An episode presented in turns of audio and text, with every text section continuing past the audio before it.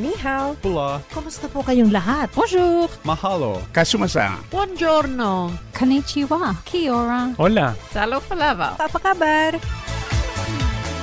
Rich in the music of different cultures, this is Multicultural Radio, Cairns FM 89.1. Cairns Community Radio would like to thank the Community Broadcasting Foundation for its invaluable support for multicultural programs on Cairns FM 89.1. Multicultural programming on Cairns FM 89.1 does not reflect the views or ideas of management staff or its volunteers. Waku Waku Japanese Radio on Cairns FM 89.1. 皆さんこんばんは DJ ジュンですこんばんは、P です。今夜も始まりましたワクワクジャパニーズ・ラディオン・ケアンズ FM89.1 よろしくお願いいたします。さあスタジオに帰ってきてね今回は2回目かな？3回目かな？3回目ですかね。うーん随分となんか慣れてきたというかやっぱり心地いいですよね、そうですね。ストレスフリーですね。あの 家り家でやってた時はまああれはあれでね、うん。あのまあスタジオに行かなくていいっていうのがあったりはしたんだけど、ね。うん。やっぱりこうスタジオに来るともちろんその、まあ、まずもう圧倒的に声の音質がいいっていうことと、はい。あとこのスタジオで来ていただいて話した場合のその時差のなさ、この時差のなさっていうのは結構なんか、はいはい。マニアックなこと言ってますけども結構大切で そうですね。まあ、改めて会話ってその言ってることももちろん大切なんだけどその反応とリズムというか、うん。これがちょっとずれてくるとねなんだろうは会話に集中できなかったりもしたり。あとあの、まあ、今回ねあのパーマカルチャートークは久しぶりにこのスタジオであの実現したわけですけども、んまあそのまあ、実際にそのパーマカルチャーの中で香織さんが言っていたのがすごい印象的なのが、はいやっぱ表情が見れないっていうのはなかなかあの難しいっていう。なるほどね。まあ、このラジオでお聞きの皆さんはもちろん表情は見えないんですけども、はいあのこの話してる側はね、まあ、スタジオで話す場合にはその表情を見ながら話すっていうそうですよね。ことなので、はいあのあなるほどなと思いましたね。うんなるほどね。自分はねどちらかというと、まあ、結構このラジオもね結構もう5年ぐらいやってるんで、はい。あんまり表情を追わないようにしてるんですよ。あーあ、なるほど。っていうのは表情を追っちゃうと、それだけその見た部分に影響されちゃって、うんうん。その聞いてる皆さんにえちょっとわからないっていうような表現が出やすくなる気がするんですよね。ああ、そっかそっか。うんだからまああのあなるほどなと思ったんだよね。はいはいはいまあもちろんまだねそれほどあのラジオをやってない方からすると、うんうんやっぱりそういう表情とかも大切だと思うし、うっん。ていうことがあるんでね、はいうんなんかすごく新鮮ですよね。うん帰ってにあの家にいてその、まあ、1か月ぐらいですかねあれもうちょっとなのかな？家であのラジオやってた頃っていうのは。2ヶ月だと思います。月やってたのかうんうん。ねえまあ、あの2ヶ月の期間を経てのこのスタジオなので、うんうんうん。なんかいろいろ新鮮な発見があったり。そうですね、ううん。んあのあれですよね。本トークとかまあそれこそカフェトークとかってんさんね今まで電話とか、まあ、ズームとか使ってされてたので、まあ、んさんの方は慣れてるっていうのはね 顔見ないで話すっていうのはね、うん、うんうんでそれこそじゃあトミンゴさんとかみどりさんとかもそれに慣れてるっていうそうだね、まあうんだから、うん。うん実はね、あのかなり初期の時は、うん。カフェトークって、えっと、カフェトークも確か本トークも、うん。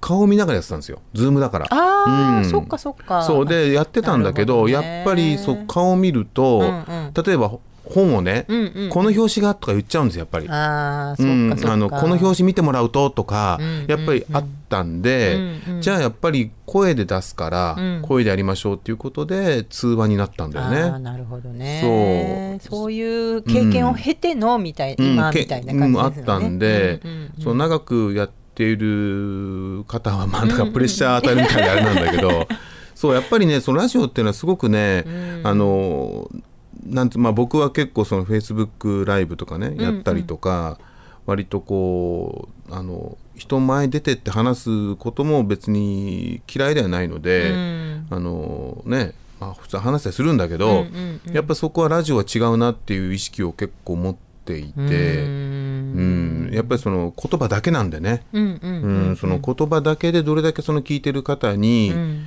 あのまあ、分かってもらえるかっていうところはなるほどね。うん。確かに難しいですよね。そうでもねあの毎回僕も自分の放送を聞いて毎回あの反省ですよ。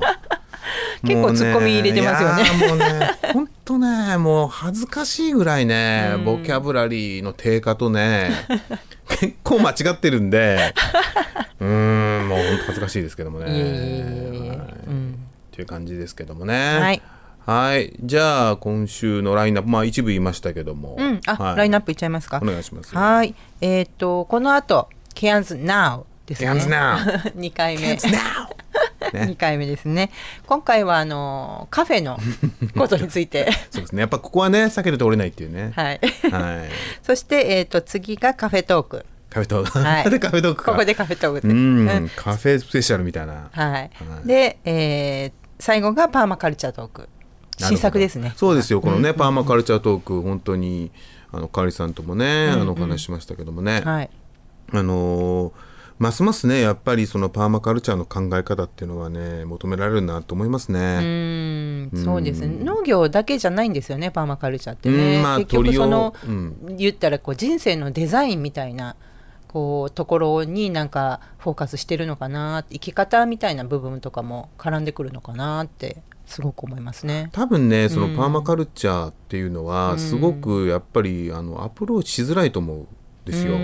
多分みんな考え方があるから。そうなんですよね。で、うんまあ、だからこういったコーナーを持ってね少しでもなんかこう、ヒントというか、うん。イメージをつかんでもらえればっていうふうに始めたんですけども、はいまあ、それがゆえに今ちょっとあまりにも幅広くなっちゃってるところあるんですが そうですね。一つやっぱり循環を意識するっていうのは僕の中であるんですよね。うんうんだからあの独占よりも、えー、とシェアっていうかね、はい。あの例えば自然の摂理に従うとか、うんまあ、そういうところからやっぱり農業農業っていうかねガーデニングやるとかいう話につながっていくと思うんですけども、あのガーデニングやるにしてもねやっぱりいろんな考え方があるから、そうですね。うんうんうんうん。まあはい。そんな感じでねよろしかったら最後までお聞いていただければ、はい。パーマカルチャー今回は久しぶりの新作になってますんで、はい。はい、よろしかったら最後までお聞きください。ワクワクジャパニーズ・ラディオ on Cairns FM 89.1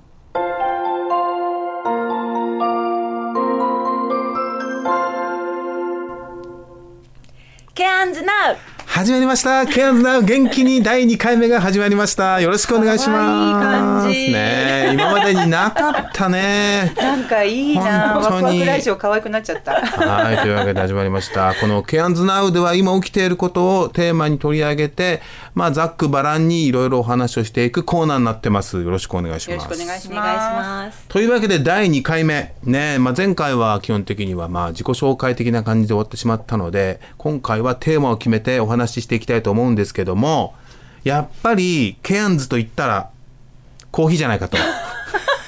でジュンさんが好きだからす。ジュンさんといえばですよね。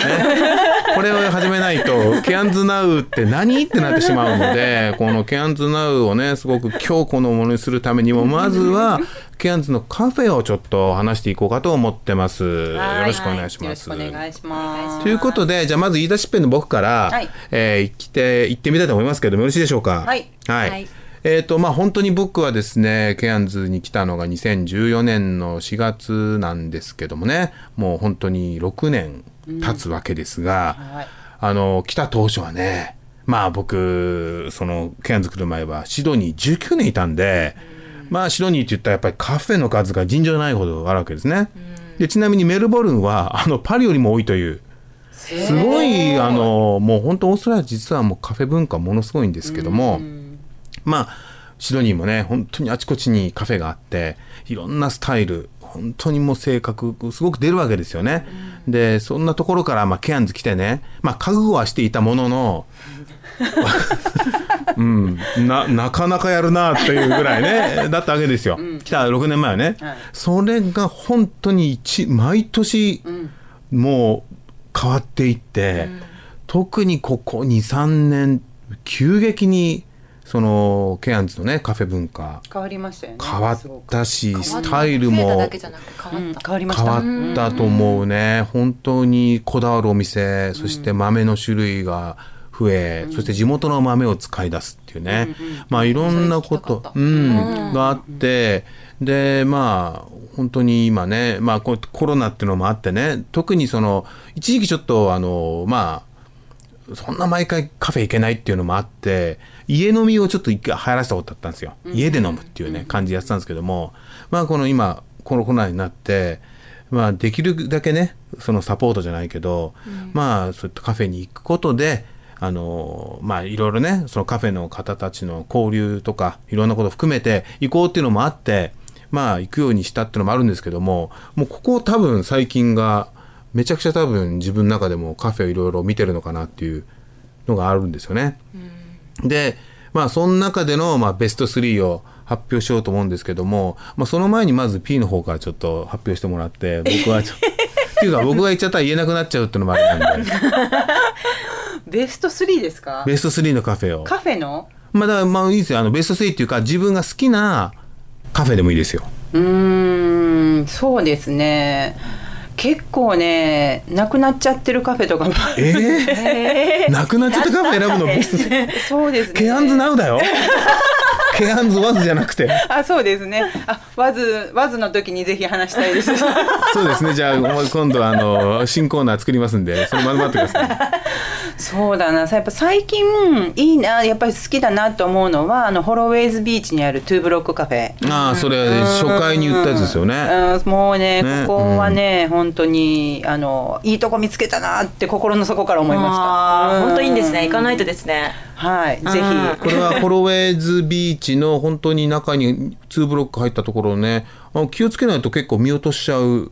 シンプルな佇まいですよね、はいでも実はものすごくこだわった手作りのマフィンから、ひ、そうもう本当にね。全部ね手作りって言って、そこに置いてあるそこでうんの。そう。大体ねあのなんていうのかなそのスイーツ系なんかあのマフィ,、えーマフィンもそうだし、えークロワッサンとか、うん。ああいうのって他のところで作ったやつを買って置いてるところが多いんだけど、うん。そこは聞いたらそこで作ってるって言って。全部。うん。すごい。うん。ね。そう。3つじゃあ第二位言わないといけない。あえじゃあじゃあ今の1位ぐらいですよ。あ今西あじゃあ。でももうね順番は決めれないです、なるほど、うんうん決めれないけど。じゃあ何かもう一つこうそうです気になる、ねまあビーチ沿いもう一個ビーチ沿いになっちゃうんですけど私結構あのパームコーブのチルカフェも好きああそこうん。ね。あれはもうもうロケーションがね 圧倒的。だって海にな、あんなにそうですよね。あのね結構ねオーストラリアってあの特にニューサウスウェールズはね、あのなんか決まりがあって海駐車場道路でお店っていうのがあって、確かに。意外にねそうなの。海に近くないんですよ、うん。うん。僕の印象はね、はい。だからあのゴールドコーストもそうで、はあ海にせり出したカフェっていうのは意外にない。確かに。そう。でしたね。そういう意味で言うとあのチルカフェはね、びっくりしたね、うわもう本当海目の前だもうあのカウンター席とかあって完全にもう目の前パームパームがありの、うん。海がありのみたいな、ね。あまあそこは本当すごいびっくりしましたね。うん。うん。そう食べ物も美味しいし、うん。うん。うん。チルカフェはいいなと思って。なるほ。ど。はじゃあ次はねあきこさんに行きたいと思いますけどもねあきこさんはコー あコーヒーはあんまあれかな？飲まない感じかな？コーヒーはあんまり、そう。こっちのコーヒーって濃いじゃないですかなんかねあーエスプレッソだからね。ドキドキドキしちゃうんですよね。あードキドキ。そう。だから飲む時はウィークのコウィーヒーをーク。ああなるほどね。そってもらってかそっか。作って。い。なんか、あのー最近まあここに3年ですけど水出しコーヒあーをそうだ。出してるところがあうん。るんで、そうなんだ。うん。そう水出しのアイスコーヒーとかだったらそれならそう結構飲める水出しだったらあそこがおすすめだね。えっ、とチャンバールームかな。はあチャンバールーム。確かチャンバールームだったと思うんだけどあのパウチあるじゃない,、はいはいはいはい。パウチのちょうど反対側ぐらいに、あのできたカフェがあるんですよ。そう、結構ブラックその色を基調にした、うん。うん。確かチャンバールームだったと思うけど、そこのあの水出しコーヒーはすごく美味しいと思う。これホットで飲めるんですか？ホットでも飲めたと思うけどな。あとあとどっかある10-120もあーテーマのエッ20ね。ジヒルの？エッジヒルのうん。テーマ20そこも多分水出しやってたような気がするし、あと私知ってるのがキュランダのキュランダコーヒー。あうん。あそこもキュランダコーヒー美味しい。水出しやってる。えーキュランダなんかまた行きたくなる。そうキュランダにねあるんですよね。あのーカフェがね。キュランダコーヒー。日本人の方がバリスタやってるんですよ。だからじゃあうん。そういうちょっと日本人が好きなそうそうそうそう。向いてんのかな。なんかそうなんかコーヒーが嫌いなわけじゃないんだけど、うん。そういうふうに強いんだよね。なんかちょっと強いからカフェインがね。うん。ドキドキしちゃうんです、うんうんうんわかります。うん。強くて。だからそうあんまり飲まなくなっちゃったのかな外で。ううん。んそっか。うん。まあでもそんなねご紹介いただいたところ行ってみたいなって、うんぜひぜひ。うん。なるほど。じゃあ私のベスト3をいきたいと思いますけどもね。イまあ 確かにねベスト3って選べないんですよ。確かに。で今の時点で自分がやっぱりまあやっぱりすごく言ってしまうすごく信用を置いてるっていうのでいくとまずねやっぱりねいやーちょっとやっぱ選べないな。言っといて。うん。言っといて選べない人に選ばせておいて。選べないってコーヒーの味っていう意味でいくともちろんこれはもうまあ究極は好き嫌いになるんだけど、やっぱ僕はブラックバードは結構好きなんですよ。あブラックバードはやっぱりそのなんていうのかな。あとプロのその雰囲気プロフェッショナリズム。あと作る時のクオリティが本当にいって、そしてまあ言ったら豆が好きっていうのもあるんだけど選ぶミルクえーソイミルクアーモンドオーツどれもぴったり合っている、そういう意味であの非常にコーヒーの味っていう意味で言うと僕はかなり信用は置いている。ただそのスイーツとかっていうのがね多分ね作ってないと思うんですよね。ねそこでもその選んでるところがめちゃくちゃ美味しいんだけど、だからすごいそのセレクトがうまいっていうか、でまあブラックバード2つ今ねシティとちょっと離れたところにあるんだけど、あのどっちも本当にクオリティが高いっていうところで、まあ、ブラックバードはまあ大体入ってきますよねっていうのがあるね。こっちの人には人気ですよねブラックうロんーカルな人にも、うん。そうね。割と結構新しいカフェだけどね、すごい僕は好きですね。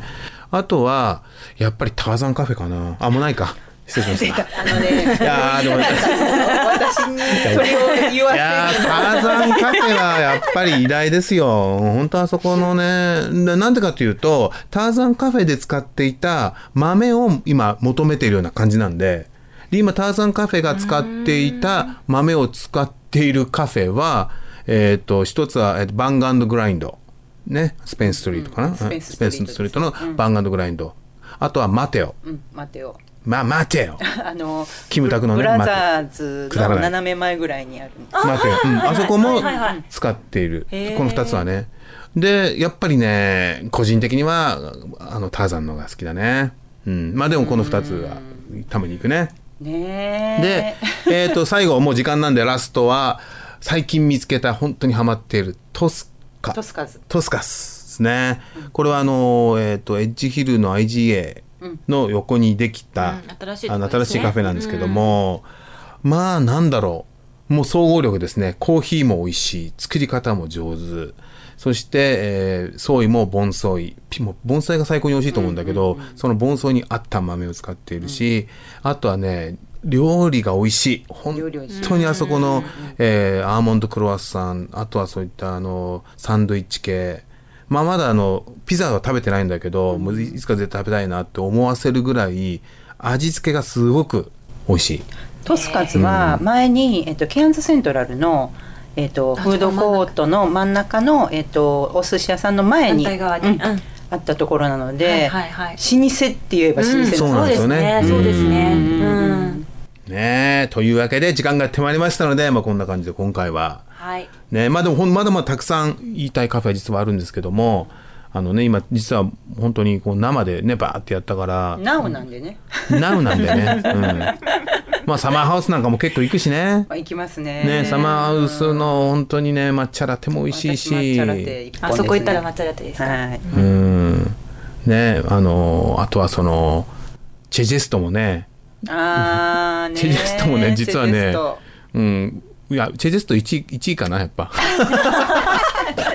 チェジェストのねスイーツはもうほんと神がかってますよ。はい。はい。終わんないですよ終わんないですよ。というわけでね、まあ、またまあまた違う部門でね、やりたいと思いますんでお楽しみに。はい、ありがとうございました。ありがとうございます。Waku Waku Japanese Radio on Cairns FM 89.1.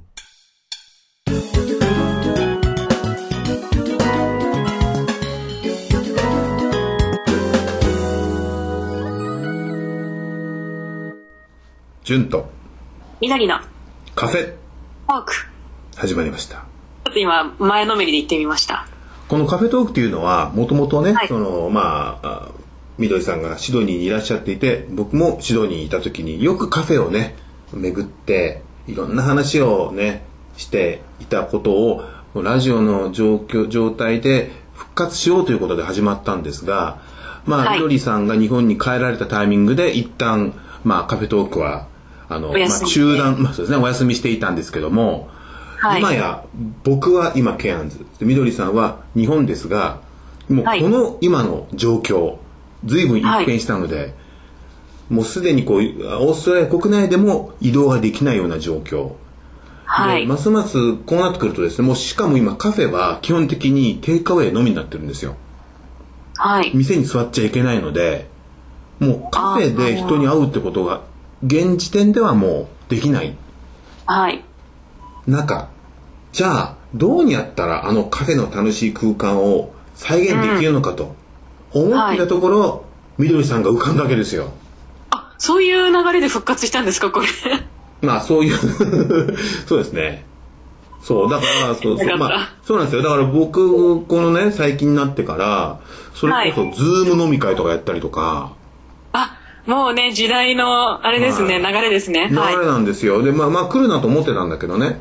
あのズームというものをやっぱり、あのまああんまズームズーム言いたくないんですけどもねズームで宣伝になっちゃうからね。もう今10秒間に6回ぐらい言いましたけども。すごい宣伝ですよね。はい。はい。まああのこれからこういったネットを使って、はい。今までは外でできたことをいかにねあの、はい。まあ再現できるかっていうのは一つのはい。知恵だと思っていて、はい。うん、まあそれでまあ今までズームっていうとねどちらかというと皆さんその講演スタイルというかね一人が、まあ、あの多数の人に話すとかいう感じで使ってた人が多いと思うんですけどもね会議とかねネネット会議とか、ああ、はい。うんでもこういうふうにあのなんつうんだろう友達とカフェで飲むようにやるっていうのをありだなと思ったし、あのもうそれをもうちょっとこう多分ビルドアップしていろんなやり方が出てくると思うんだけど、そうですね。うん、あのこの間見てて面白かったのがねあのオリエンタルラジオの中田くんいるじゃないですか。オリエンタルラジオの中田くん。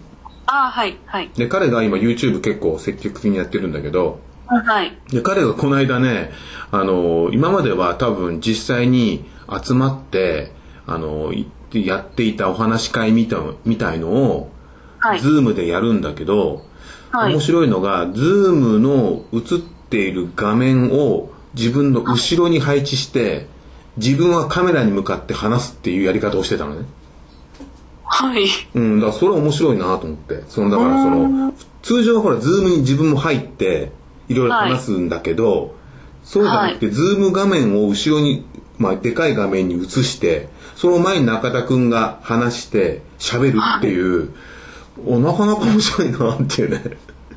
ああ、いろいろや、試してみるんですね、彼もね。うん。だ多分ね、いろんなやり方があるんだろうなと思った時に、はい。はい。すぐにみどりさんの顔が浮かんで、あ、私が、はい。これはカフェトーク復活だなっていうことで、はい。はい、始まりました。時は来たなって感じ。時は来たな、まあ、時は来たなというか、あれ？って思ったんですよジュンさんの中で。気づきが、あれ？っつって。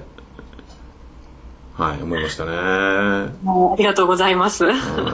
というわけで、今はこういうね、家にいながら、いかに、あの、人とのつながり、そして楽しいことが見つかるのかなっていうことで、あのはい今、カフェトークのテーマ、徐々にそちらの方になってきてますけども、はい。はい。で、以前話したね、話でちょっと話し足りなかったんで、ちょっとここでもう一回話したいなと思うんですけど、はい。以前、真田丸の話をしたと思うんですけども、はい。はい。で、真田丸が見終わって、ものすごく楽しくて、はいちょっと時代劇ものに、ちょっと僕もハマってですね、はい。で、次に見つけたのが、はい。そう漫画原作で、であの信長がねあのみたいな感じのですよ。そうですね確かはい信長競争曲かラプソディか、まあ、すすみませんごめんなさい忘れちゃったんだけどまあいいやとにかくその話こそね本当にありえない設定なのねなぜかというと現信代の長コンセルトです。はい。あそうそうありがとうございますはい。でその現代の人がタイムマシンかなんかでボーンってその信長の時代にやってきてはい。でその信長があの逃げるとこかなんかで入れ替わる話なんですよ、もうお前しかも顔が同じで,はいで、。あれ？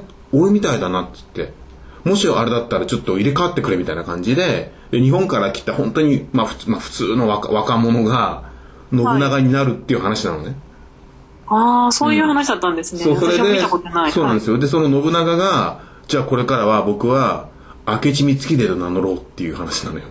え、え、え？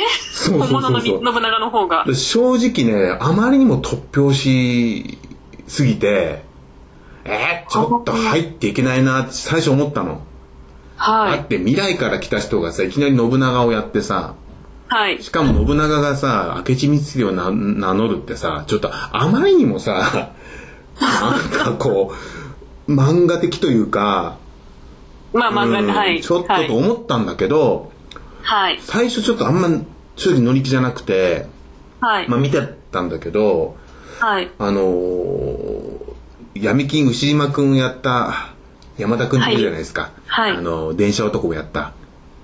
ああ、うん。私も出てこないけど、はい。彼がね皆さんなんとなく分かってると思います。彼があの豊臣秀吉役で入ってくるんですよ。豊臣秀吉のイメージがあんまりないけど。そう。でなそこから物語が急に面白くなってきて正直、ね。でまあ彼の演技力っていうのもあるんだけど。はい。そうだから歴史的な事実は全く違うのよ設定が、はい。うん、だから実はその彼の役はもともとは信長を殺すために入ってきたんだけど、はい。途中からなんかその「猿くん猿くん」って言われて、はいで名前を挙げようって言って秀吉になるのねあ秀吉なんだってなってから、はい。もうゆ物語がすごい展開で移っていくんだけどで結果的にすっごい面白かったの最後は。あうん、だから、ああ、最初設定で、えーこの設定とかってと思ったんだけど、あ。はい。あの設定にしたことで、はい。見えてきたものもやっぱあったわけ。で、これは本当に、その、なんつ、なんつうのかな、物事ってね、やっぱり、本当見ただけじゃわかんないことってあって、その当事者、例えば彼は日本、あの、未来から来たっていう、まあ、のでせ話がす進むわけで、そんなこと言えないわけじゃない、でそはい。れ言えないっていうのが、いろんな局面局面で誤解を生んだり、それが良くなったりといろんなことがあるんだけど、それを俯瞰して見れるのが、ああ、このドラマの面白さなんだなって思ったんですよ。うーん。うんうん。ドラマの面白さってそこだなと思って、要はみんなの設定を知ってるわけじゃない。見てる人ははいね。。はい。そそれぞれの状況が。はいでも。それがドラマの中では知らないわけじゃ当たり前だけど、はい。それが見れるっていうのが、こう俯瞰してね、ああ、はいこういう状況でこうかとか、あれはドラマじゃなくて表現できないよね。つながっていくのかとか、こう展開しちゃうのかみたいなところとか。そうなんですよ。ああ、見たいですね。私もちょっと見ようかな。時間いっぱいあるから。違いがそうです。だから今こそね、この、なんだろう、いわゆるその、フィクションとかって、はい。ね、いろんな状況に当てはめられるから、例えばはい今の状況で悩んでる場合に、はい。たまたまそのフィットしたフィクションを見ると、ものすごい発見があるよね。ああ、こういう、自分って今こういう状況にいるかもしれないと思った時に、はい。めちゃくちゃ説得力があるんですよ。そのピンポイントで行くよりもね、例えばはい不安ってものに対してどういうふうに対処したらいいだろうっていうのを、その、はい読むよりも、なんはいかそういう、いわゆるフィクションの設定の中で見た方が、あれ？自分ってこの状況でこうやってるんじゃないのかって思った時に、はい。むっちゃくちゃヒントがあるんで、ああの、いろんなものを見た方がいいなと思うね、本当に。あんま自分でこう絞るよりも、割とこういろんなものを見ると、あ。うん。なんかすごく、実はそこに自分が探してたものがあるような気がしますというわけで時間がやってまいりました。いやー、今回は早かった。いつも早いと思うけど、今回は特に早かった。なんか、一緒になってぐいぐいぐいぐい聞いてるうちに、引き込まれてるうちに、カフェトークだったことを思い出しました。まあでも多分、1分ぐらいは何だったっけなに時間使ってしまいましたけど、大変申し訳ない。はい。はい。というわけでまた次回までお楽しみに。はい。さよなら、さよなら、さよなら。ら。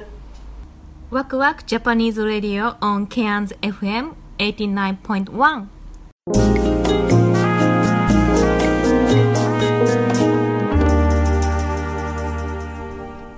純と。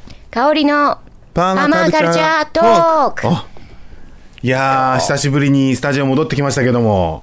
帰ってました、ねえどうですか？どうも。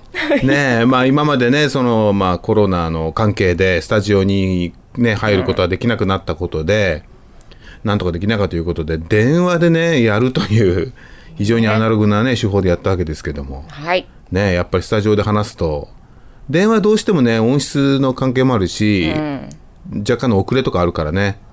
そうですね。あと顔のねあの表情が見えないとちょっとまた違うしね。あちょっと顔の表情が見えないと、ん。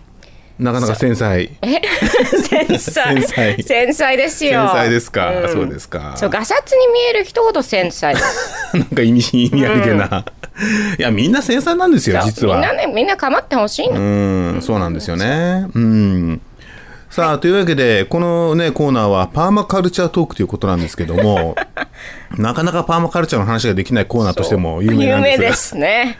とりあえず現時点での私のパーマカルチャーをちょっとお話ししていただきたいんですが私の。そう最近の私のパーマカルチャー的な活動みたいな感じ。活動。はい、うーん人参の種をまいてうん、犬にやられてしまいました。い犬 犬？にこう犬がいるんですけどね大家さんの。あーあれに踏み潰され犬てしまったのでもう発芽はしたのでまたえチャレン人参今種って言いました？はい。種からやったんですか？種からねあのベイビーキャロットを巻いて発芽はうまくいったんですけど、やっぱ地べたに置いといたんで、犬が来てこうやられたので今度はちょっと高いところにね置いて頑張ってみようと思いますけど、うーんそうですか。そうですね。あとはあのんさんにもらったディルとかレタス。あ順調です。そうなんですよね、だから僕もねあのできることということで、まあ、今コミュニティガーデンをね今携わっていてで週に今2回水やりに行ってるんですけどもええ。でそこでねせっかくまあ土地があるんであの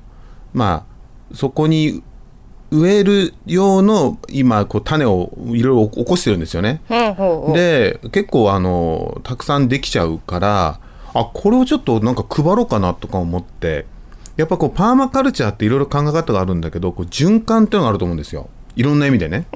でやっぱりできたものをみんなでこうシェアするっていうねことでその育育種から育てて芽が出たものをなんか皆さんにこうお渡しすることでそれがどんどん循環するんじゃないかなんてことを始めてで結構ねあのもう今ね20人ぐらいの方に渡したんですよ。ほら。うん、でその今20人の方とまああのまあ、フェイスブックでグループを作って、ええ。まあいろいろ情報シェアしたりするしてるんですけども、うん。なんかすごくねあのなんて言うんだろう。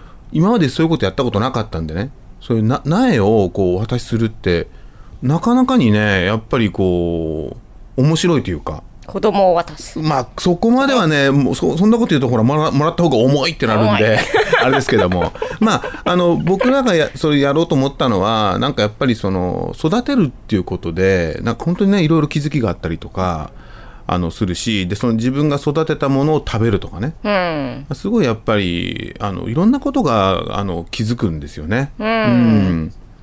でやっぱ実際に育ててみるとこれが難しいとかね。あれが難しいとか。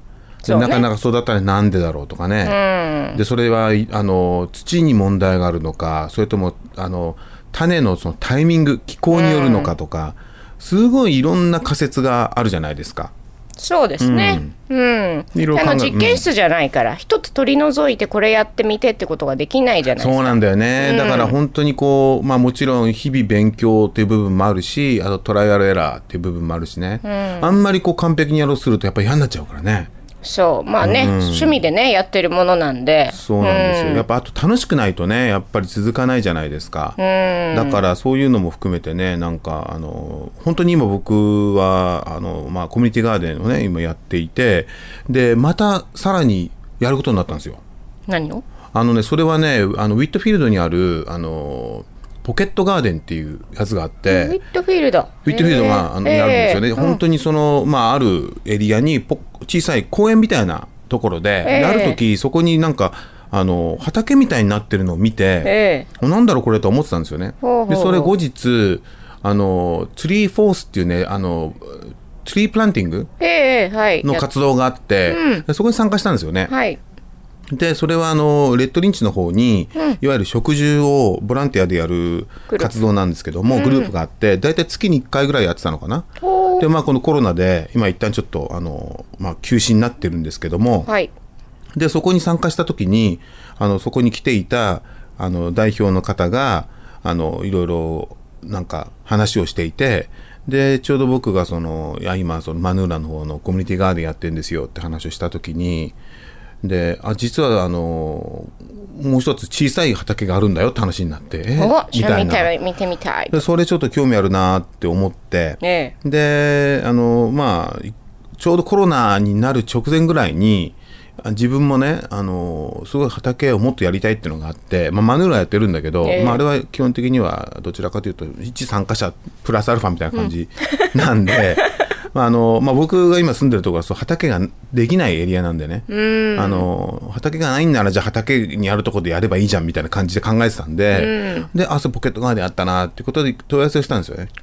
そしたら、その時は、あの、まあ、コロナの関係で、しばらくちょっとその、うん、あの、新規の加入はちょっと見合わせてるみたいな感じだったんですけども、えで先週かな？あの、やっと解けて、まだ興味ある？ってメールが来て、ああ、ぜひっていうことで行ってきたんですよね。あら。そしたらそこはね、本当ね、まあ、小さいんだけど、すごく実験的というか、ほう。あのね、何をやってるかというとね、風呂場、あの、タブあるじゃないですか。うん。あれを使ってるんですよ。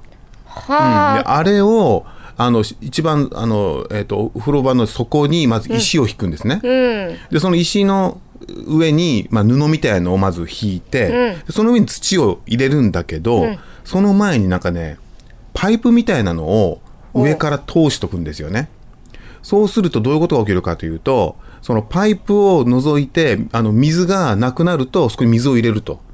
つまり常にあのその石のところに水がこうなんか溜まってるのが分かるわかると、うん、だからすごくそれをやるとほらケアンズってね皆さんご存知のように日中やったら太陽が強くなるでしょ、うん。ということは朝水をやると水が熱になって植物ダメにしちゃうんですよ、うんだからどういうにやってるかというと本当朝相当早い時間もう7時とか8時ぐらいにやるか、夕方に巻くっていうことになっちゃうんですよね、まあね、うん、でそれやってももうあっという間に乾いちゃうわけですよ。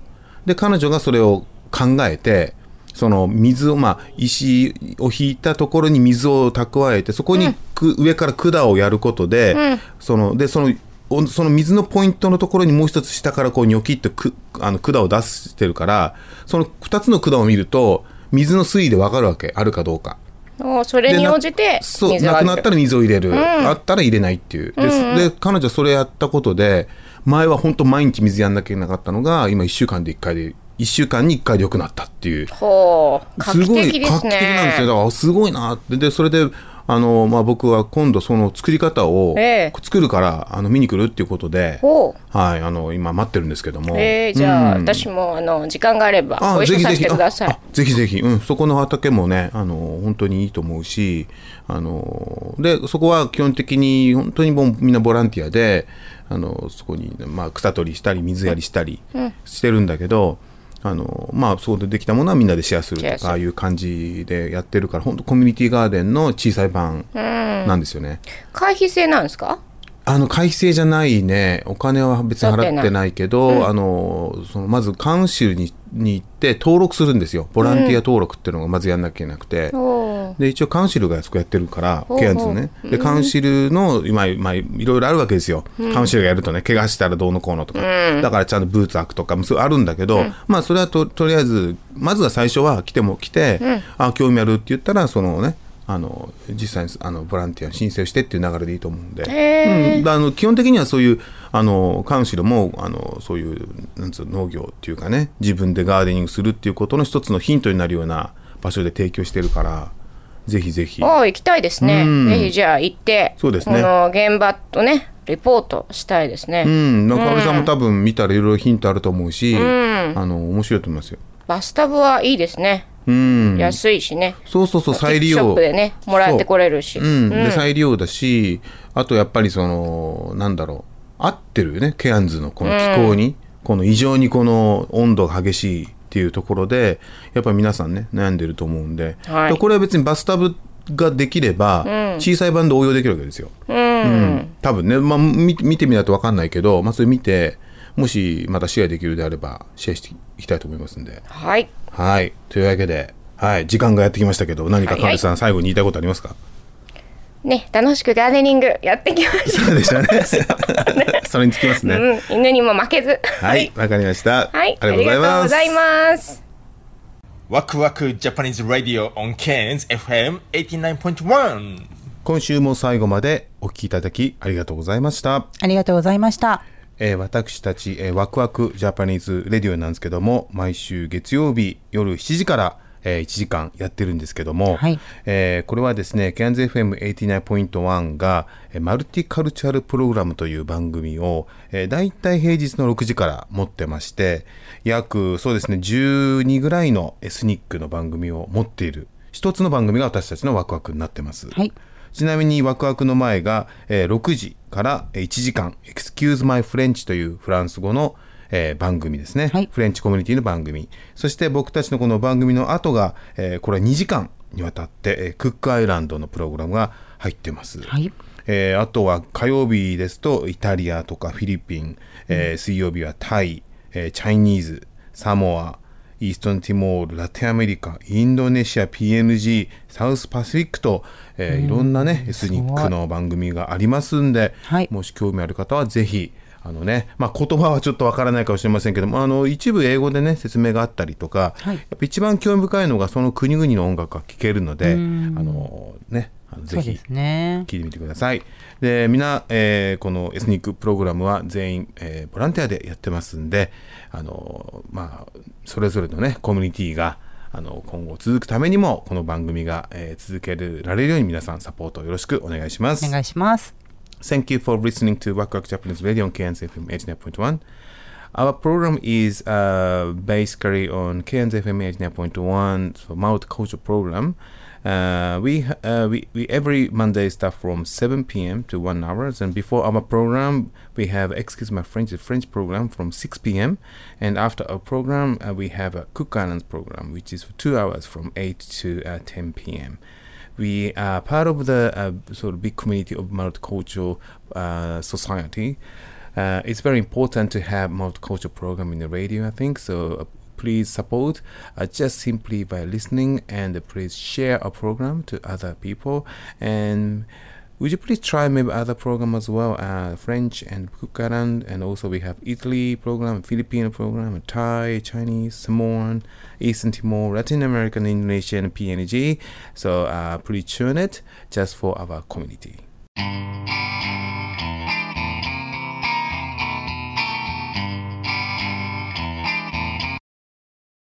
love.